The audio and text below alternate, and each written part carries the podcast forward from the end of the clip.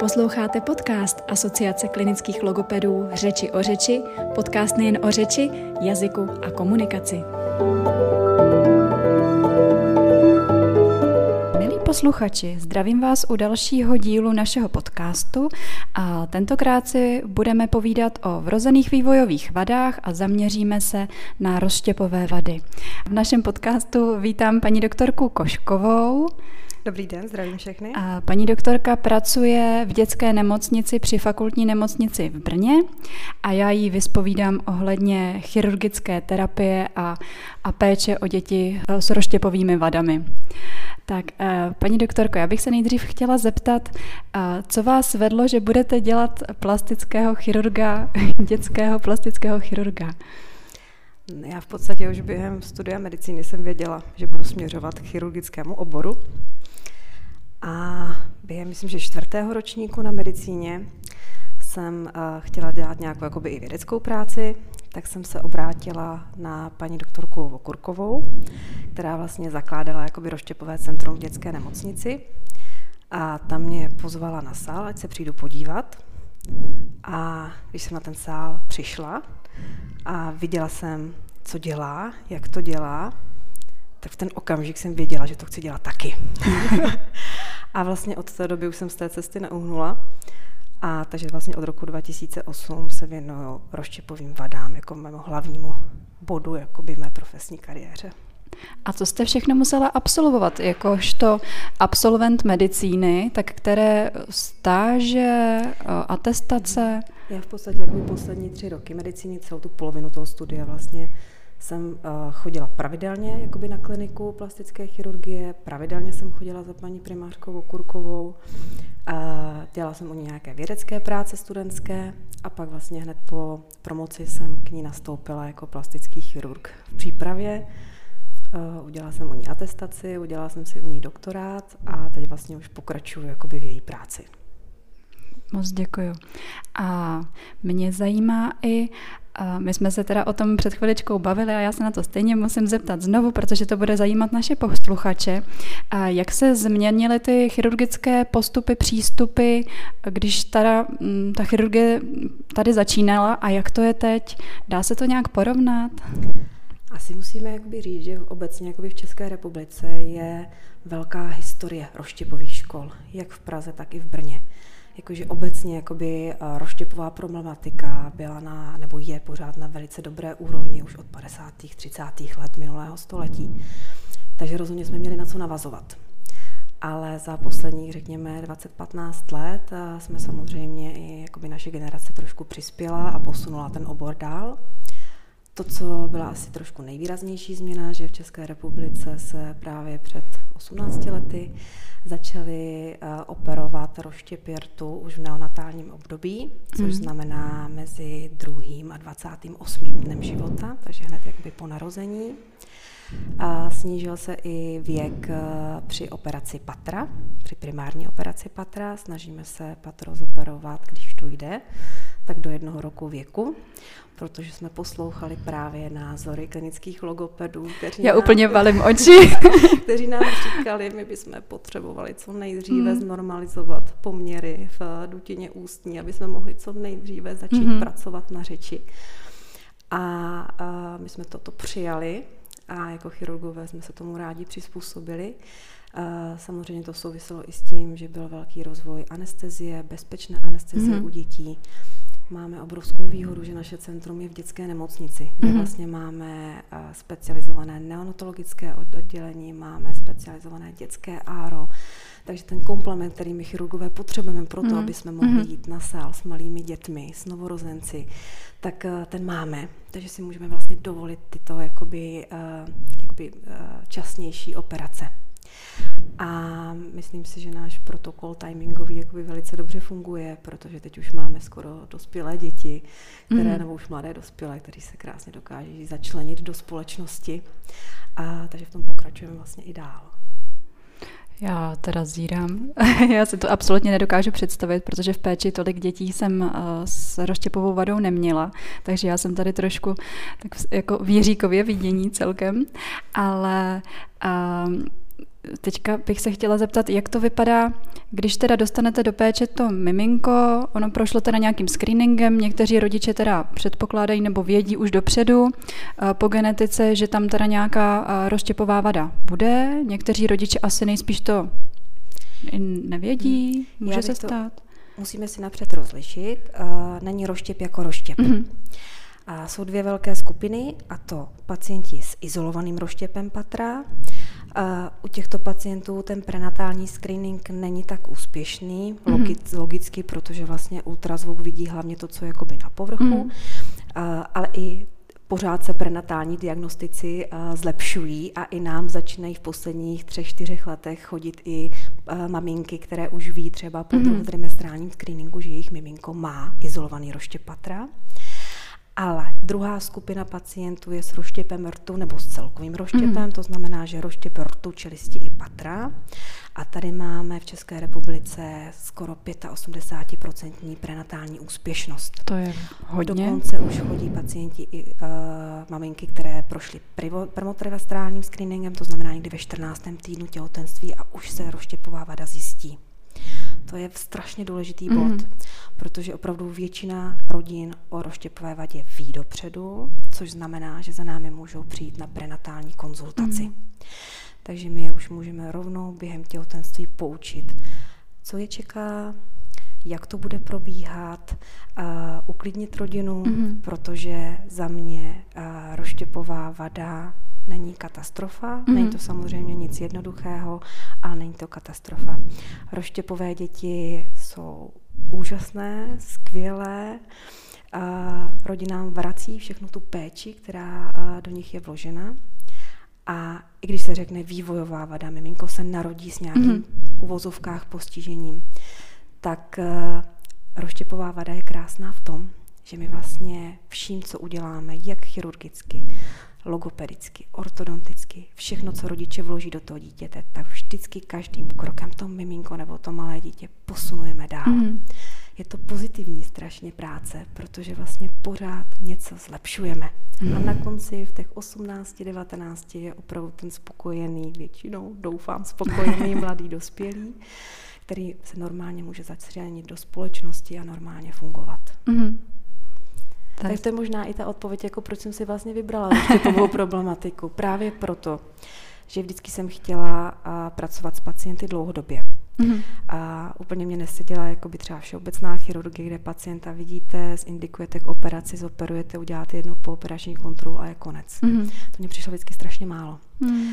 A na roštěpech se mi líbí, že když vlastně udělám prenatální konzultaci, tak vím, že s tou rodinou se budu výdat dalších 20 let. Mm-hmm.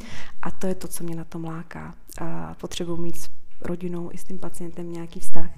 Tam pak navazujete mnohem užší kontakt tak, tak, vlastně. Tak, tak, tak. Už jste takový jako e, e, přátelé v uvozovkách. A víme o sobě i víc. to jste možná tady viděla. A to je ta věc, která mě na té roštěpové problematice zaujala. Mm. A nejenom to, že to je samozřejmě jsou to chirurgické výzvy, které my chirurgové máme rádi. To je, uh, zní to jako kouzelně a já si to osobně nedokážu samozřejmě představit, protože pro každého rodiče to je určitě jako šok, ale určitě vy vlastně, když to zjistíte takhle včasně, tak uh, dokážete s těma rodičema pracovat. Uh, určitě mají nabídnout tu nějakou psychologickou pomoc. Logoped jim řekne určitě kupu věcí, takže je dokážete i vlastně dopředu uklidnit trošku, jestli se to dá říct. To, co jakoby je nejhorší pro maminky, když zjistí na ultrazvuku v těhotenství, že mají miminko, které má nějaké, jakoby, uh, nějakou vadu, je nejistota. Hmm. Vlastně, co se bude dít. A tuhle nejistotu my vždycky rozptýlíme. Mm. A rodiče, většina rodičů přijme miminko, které není jakoby úplně zdravé nebo které má nějaký problém, ale musí vědět, jak s tím problémem pracovat a co je čeká. A to je hlavně úloha jakoby celkově našeho Centra pro léčbu rozštěpu obličeje. Tím, že vlastně združujeme všechny odborníky, kteří se věnují rozštěpům, máme v našem centru nejenom nás jakoby plastiky, ale máme tady hlavně logopeda, máme ortodonta, máme oral lékaře, máme specializovaného rozštěpového anesteziologa, mm. prostě veškerý komplement tak uh, já říkám vždycky rodičům, nebojte, my zajistíme tu logistiku. Mm-hmm. Vždycky budete vědět, v jakém čase, kdy, kam zajít, co máte dělat Na vás bude jenom se těšit z děťátka a pracovat s ním doma podle toho, jak vám my řekneme. Ale nebudete v nejistotě, nejistotě máme všechno, byli jsme mm. všude, co máme teď udělat, mm. neměli jsme už někde být. To nebojte, to za vás zařídíme, to vám vždycky řekneme. Vy se opravdu budete jenom starat o to miminko. Paráda, super.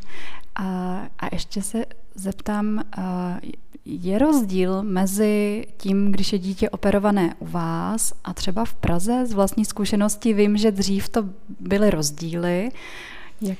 A tam jakoby dřív byly trošičku rozdíly, co se týká timingu těch operací, mm-hmm. jinak co se týká uh, vlastně techniky operací, tak ty jsou většinou jakoby hodně podobné. Mm-hmm. Samozřejmě, že každý chirurg si trošičku nějak modifikuje ty základní postupy, které jsou popsané, ale to jsou v podstatě detaily.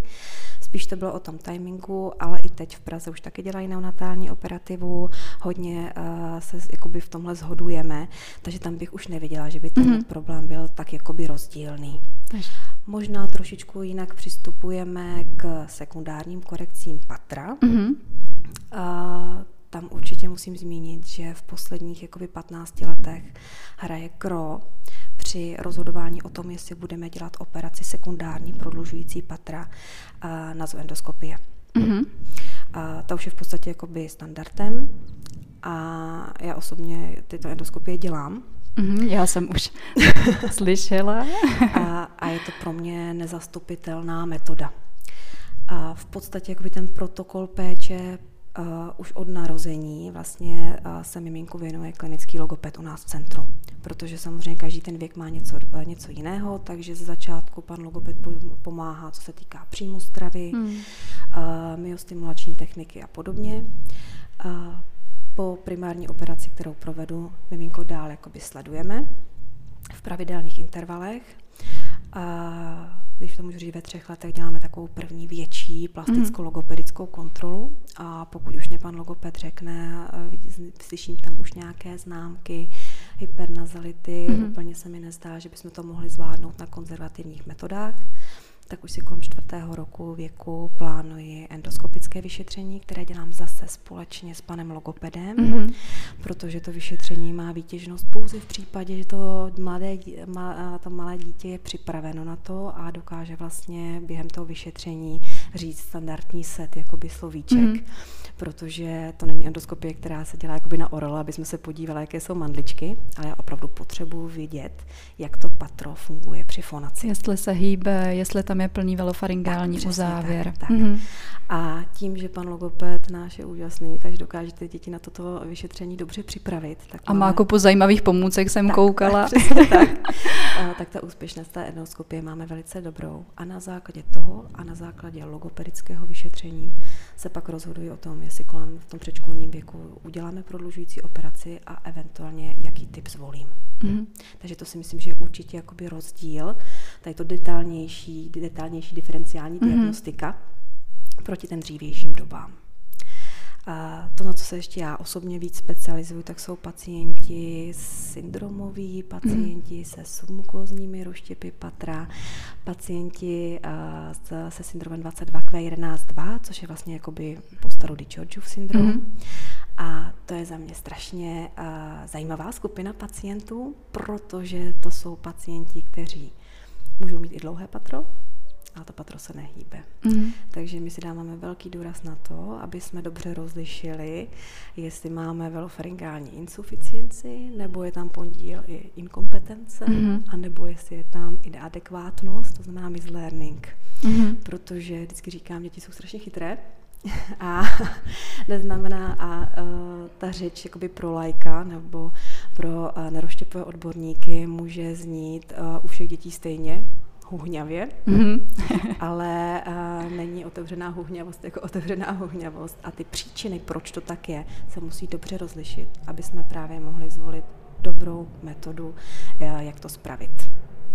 Ne všechno je chirurgické a, a ten podíl té logopedické práce na těchto dětech je obrovský. A já si strašně cením toho, že s panem logopedem máme každý den ambulance vedle sebe. A máme opravdu zvyk, eh, že nejdřív jdou pacienti na logopedii a já pak jdu za panem logopedem a zeptám se ho, jak to vidí a dáme to vlastně všechno dohromady u každého konkrétního pacienta. Tohle si myslím, že je cesta jakoby k úspěchu. Mm. Já jsem pořád v úžase, protože konečně, nebo eh, slyším eh, lékaře mluvit o logopedech jako o rovnocerných par- partnerech, což Naprosto se jsou. běžně nestává. Ne, ne, ne, ne, ne, rozhodně ano. Já to vysvětluji i rodičům, že když udělám operaci patra, tak v podstatě jako já mám odpracováno na chvíli, ale ta hlavní práce čeká rodinu a právě logopeda. Mm-hmm. Já to přirovnávám třeba, když máte uh, úraz ruky, máte sádru, sádru vám sundají a pak vás odešlou na rehabilitaci, abyste tu ruku roz, rozhýbali. To samé vlastně dělám já. Já zoperuju patro, dám uh, jakoby ty tkáně tam, kde mají být, ale potřebuju toho rehabilitačního pracovníka, co jste pro nás vy, kliničtí mm. logopedi, aby to patro rozpohybovalo, aby naučilo dítě vlastně to patro uh, používat. používat. Mm-hmm. Protože a patro vlastně používá miminko už od toho třetího měsíce prenatálně. A takže si řekněme, že vlastně sedm měsíců v těloze, plus třeba ještě rok mm-hmm. uh, po narození, máme v podstatě skoro 20 měsíců sklus v normálním fungování patra. A my ten sklus musíme dohnat. Mm-hmm. Ale nedoženu ho jenom já jako chirurg. Musí ho pomoct mě právě mm-hmm. klinický logoped. Bez klinické logopedie by plastický chirurg nemohl být úspěšný. Teď mě to úplně zahřálo u srdce. A já bych strašně chtěla, aby se roštěpový pacient, roštěpové děťátko, stalo tím VIP pacientem mm-hmm. v ambulancích klinické logopedie. Aby vlastně všichni logopedi měli touhu dělat tyto děti. Mm-hmm. A mám ráda ranologopedii. Já i svým pacientům říkám, od roku a půl začněte chodit na logopedii už když děláme roční kontrolu, tak říká maminkám, tak teď máte, uvidíme se za půl roku a toho půl roku máte na to, abyste se ve svém okolí podívali po klinickém logopedovi a už se u něho nakonzultovali a dali mu vědět, za půl roku za vámi přijdeme mm-hmm. s rok a půl až dvouletým dítětem, které bude po operaci roštěpu a chceme, abyste nás vzali do péče.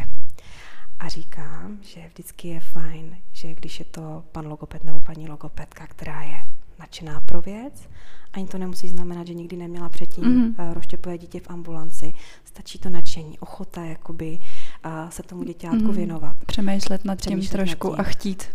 Tak. A říkám, nebojte se, uh, my vždycky dáme návod mm-hmm. právě, jakoby, jak s tím dítětem začít pracovat, co začít dělat. To vám, jakoby, budeme s vámi spolupracovat.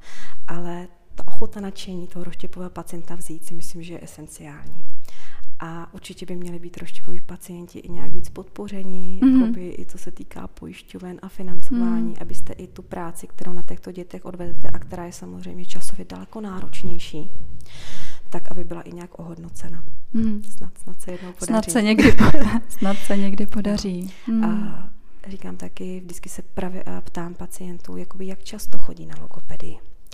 A, a když řeknou, chodíme jednou za tři měsíce, jednou za čtyři měsíce, já říkám, to nestačí. Hmm. Prostě roštěpové miminko, dítětko potřebují prostě častěji. A, a jsem taky máma, takže vím, jak to prostě funguje. Když chodíte jednou za tři měsíce, jednou jste nemocní, což je jakoby pravidelnost, tak se jednou uvidíte jednou za půl roku. A to dítě si nemůže ani navázat vztah s logopedem, hmm. protože to pořád prostě nový člověk. Takže proto i ta častější frekvence je prostě potřeba i když jsou to malé děti, i když jsou, jsou jim dva roky a bude to ze začátku formou hry, opravdu jenom zvykání se na ambulanci, i to má extrémní význam. Určitě, pak to dítě líp spolupracuje, tak, tak, tak. zvykne se na toho logopeda. Přesně. Jo, to kolegyně určitě znají, jaká je práce s těmi malými dětmi. A ještě mě napadá otázka, když přijde rodič a řekne mm, třeba, že se bojí jako nechat operovat to svoje dítě takhle malinké, tak jestli je nějaká jako lhuta, kdy můžou jako počkat a rozmyslet si to, nebo... Mluvíte teď o operaci jakoby rtu. Rtu. Mhm. Co se týká operace rtu, tak e, já jakoby timing neonatálně nebo jakoby ve standardním mhm. do třech měsíců věku, mhm. já to nechávám na rozhodnutí rodičů. Mm-hmm. Já jakoby dokážu zašít jak hned po narození ten roštěp, tak i ve třech měsících. A o tom výsledku té operace trošku spíš než ten timing rozhoduje kvalita tkání, tíže vady, takže já tam nevidím jakoby žádný silný důvod pro to, když třeba rodina uh, chce strávit jakoby ty první týdny s miminkem doma mm. a nechce to jakoby přerušovat operací, tak s tím absolutně nemám žádný problém. Mm. Jenom, bych, uh, jenom bych ráda vždycky ten rec stihla do těch třech měsíců věku, aby miminko mělo jakoby čas trošku zpamatovat, mm. protože se přece jenom chystáme třeba mm. i na patro. Na větší operaci. Jo. Co se týká, takže jakoby operace to timing kdykoliv mm. do třech měsíců mm. věku. A rozhodnutí nechávám opravdu na rodině. Je to jakoby jejich volba, jak chcou strávit vlastně ten první měsíc života. Co se týká operace patra, tak tam už to přece jenom víc jakoby trošku diktuju já a je to opravdu podle tíže vady, podle toho, jak miminko prospívá a teda. Takže tam už ten timing si spíš říkám jakoby já. Mm. Ale ten red tam opravdu to nechávám na rodině. Mm. Není žádné dogma, že to prostě musí být třetí den života, pokud to není mm. třetí den života, tak je všechno zkaženo. To tak vůbec není. A pokud je to teda roztěp patra, mm. tak podle čeho se rozhodujete, jak operovat, kdy operovat? Asi záleží i, jak to miminko prospívá, co se týče jako příjmu potravy, třeba, protože to je určitě... Uh, Tady, co se týká patra, musíme si zase rozlišit ty dvě skupiny. Mm-hmm. Něco jiného je izolovaný roště patra, eventuálně ještě s pierobinovou sekvencí. Tam máme přece jenom už i jiné problémy, co se týká příjmu stravy, dýchání a podobně. Tam ten timing toho patra musíme přizpůsobit tomu, aby miminko vlastně udýchalo jakoby ten pooperační průběh, protože mm-hmm. Ten roštěp mu vlastně zvětšuje jakoby možnost jakoby dýchání ten toho mm-hmm. prostoru anatomického. Když já to patro uzavřu, tak přece musíme počkat, až ta dolní čelist trošku víc povyroste. Mm-hmm. Takže pierobinci přece jenom klidně někdy můžou jít na operaci rok a půl, ty nejtěžší mm-hmm. vady. Jo, takže tam je trošku jiný důvod. Co se týká celkových roštěpů, tak tam je to opravdu o tom, jak to miminko prospívá, jak je ten roštěp široký. A ty jednodušší vady dávám sedmý, osmý měsíc, a ty složitější nebo ty těžší vady a se snažím do toho roku stihnout. Hmm. Samozřejmě, děti jsou někdy nemocné, hmm. někdy do toho spadne hmm. covidová epidemie, pak to musíme trošičku jakoby posunout, ale hmm. a, když to jde, tak se opravdu ten rok je pro mě ten logopedický vykřičníček, že když to jde, tak to stihnout.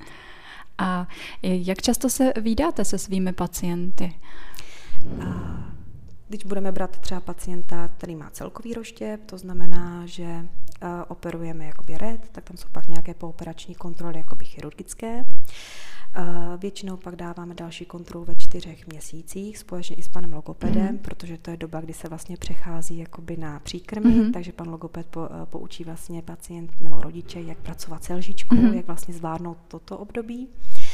A pak máme už předoperační kontroly před eh, operací patra. Po operaci patra uděláme zase pooperační chirurgické kontroly a pak už mám takový trošku definovaný uh, timing kontrol uh, v roce a půl, ve dvou letech, ve třech letech, ve čtyřech letech. Mm-hmm. A mezi tím jsou sledovaní i někde ve spádu třeba? Mezi, uh, to jsou čistě plastické kontroly mm-hmm. a mezi tím jsou i nějaké mezikontroly logopedické mm-hmm. a pravidelně prová, uh, dochází na ORL, protože je potřeba sledovat stav středouší. Mm-hmm. Tam ty kontroly většinou bývají jednou za tři až šest měsíců, ty jsou častější.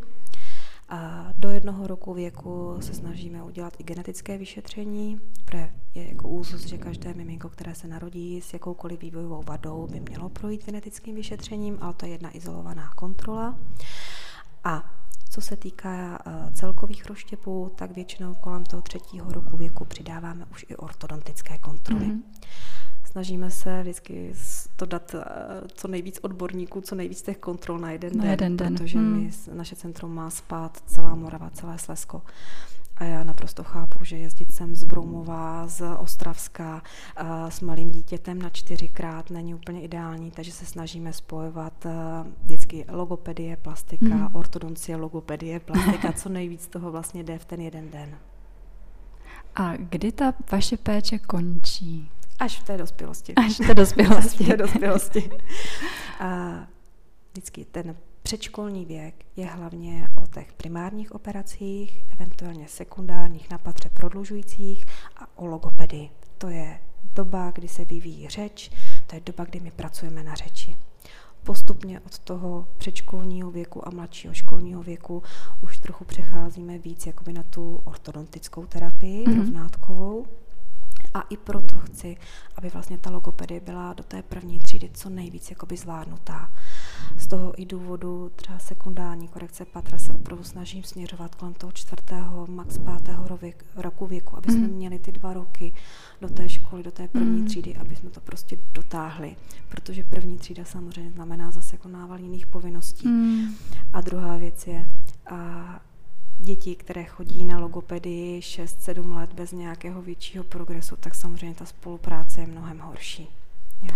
Takže lepší napnout síly ze začátku. A zvládnout toho co nejvíc. Tak, tak. A potom už uh, přejít právě, protože začnou rovnátkové věci, škola, školní povinnosti, vlastní názory na léčbu. Nespolupráce, tak, neochota tak, tak, tak, tak. a vyčerpání všech sil, všech stran. Opravdu jakoby smekám před rodiči, kteří uh, do toho dají opravdu všechno a na tu logopedii chodí pravidelně. Dovedu si představit, i sama se svým synem jsem chodila tři roky na logopedii každé úterý v 18.00 a máme to oba dva jako velký zážitek celoživotní. Dodržet tu pravidelnost, hmm. dodržet to, co máme dělat doma. Takže se dokážu vžít, že to je opravdu náročné. A to je zase další moje úloha, jakoby plastika, motivovat rodiče, podpořit je v téhle snaze, že to stojí za to, jo, hmm. že snaž, stojí za to vydržet, jo, že ten, že ten uh, výsledek za to bude stát. Já jsem úplně nadšená. Já vám strašně moc děkuji za rozhovor. Mám eh, hlavu plnou informací nejenom od vás, ale vedle od pana doktora logopeda. A něco, co byste ještě chtěla eh, sdělit našim posluchačům, něco, co by vás napadlo, a asi možná předat eh, ten pocit z roštěpových dětí, to, že je to strašně hezká diagnóza, že jsou to děti, které uh, jsou fakt opravdu skvělé, že se jim jakoby vyplatí se věnovat. A čím víc bude klinických logopedů, kteří tento názor přijmou, tak o to to bude jakoby lepší. Já bych strašně si přála, aby vznikl někdy nějaký takový malý registr nadšených logopedů a všude na sektoru, kteří budou přijímat s ochotou roštěpové děti. A já se budu moci jenom při uh, konzultacích podívat, aha, vy jste okres Jižní Morava, Zlínsko, tady je paní magistrata a ta, ta roštěpy chce, dělá, běžte za ní. To by bylo úplně naprosto skvělé. Třeba nějaký podnět pro naši asociaci. Přesně tak, proto to říkám. doufám, eh, doufám, že třeba z toho něco vzejde. Já vám moc děkuji za úžasný rozhovor. A já budu odcházet nadšená, eh, já se klidně hlásím a moje kolegyně v Pardubicích se jistě budou hlásit taky do toho registru, mm. až nás Děkuji. uslyší. Děkuju a přeju krásný víkend. Vám také. Naschledanou. Naschledanou. thank you